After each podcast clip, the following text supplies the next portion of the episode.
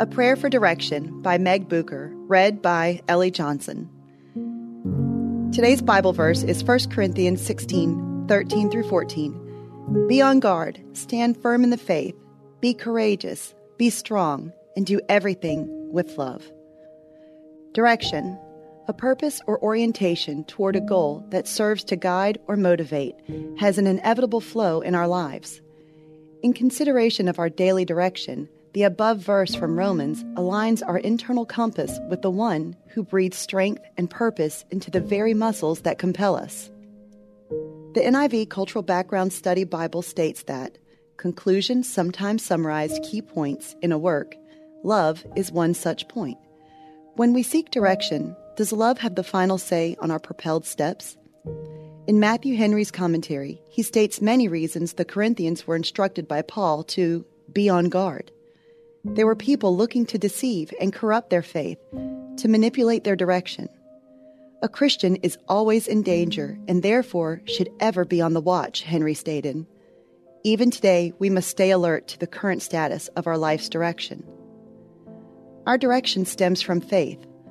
Paul encouraged the Corinthians to stand firm in the faith. Scripture tells us to take captive every thought and to align all we hear with the truth of the gospel. Reading Scripture daily builds godly confidence, preventing the propulsion down a path that doesn't align with His unique purpose for our lives. God's direction for our lives isn't always easy to traverse. In fact, we're guaranteed that most certainly it will be hard in this life. Courage and strength supplied by the Father's love flowing through us help our feet forge the path that is purposely ours to trod. Ephesians 6:10 says, "Be strong in the Lord and in His mighty power." Strength and power were ideals used to praise God. We're not called to rely on our own strength, but to surrender to the one who is strong enough to sustain us. He must hold firmly to the trustworthy message as it has been taught, so that he can encourage others by sound doctrine and refute those who oppose it. Titus 1:9. We can all glean some knowledge about the directional sway of our hearts from Paul's instruction to Titus regarding the selection of elders. The Zondervan Bible commentary states Paul's instructions included that they must hold firmly to the trustworthy message, and in this insists that he is required to have not only a tenacious grip of the faith, but also a firm adherence to it in conduct. The truth was to drive their direction and supply their confidence. The Message paraphrase of 1 Corinthians 16, 13 through 14 states, "Keep your eyes open, hold tight to your convictions, give it all you've got, be resolute, and love without stopping."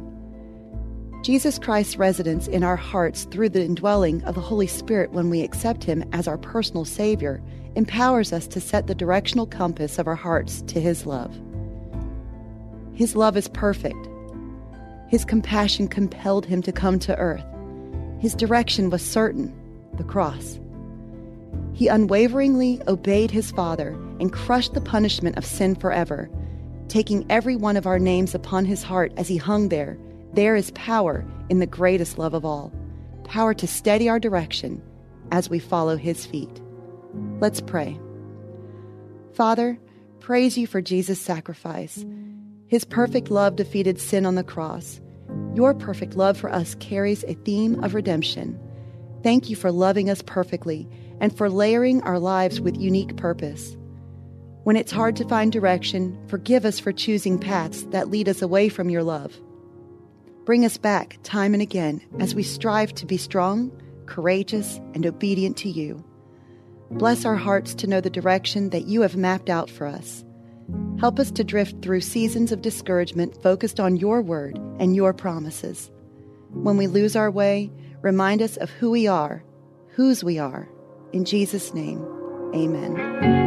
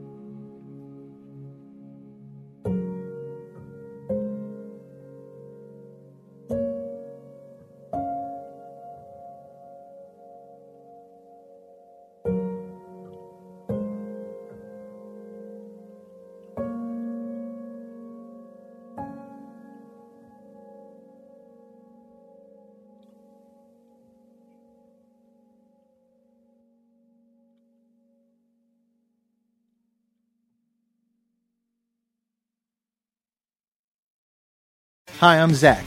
And I'm Randy. And we're from Salty Saints Podcast. We're a theology and apologetics podcast. To find out more, subscribe at lifeaudio.com.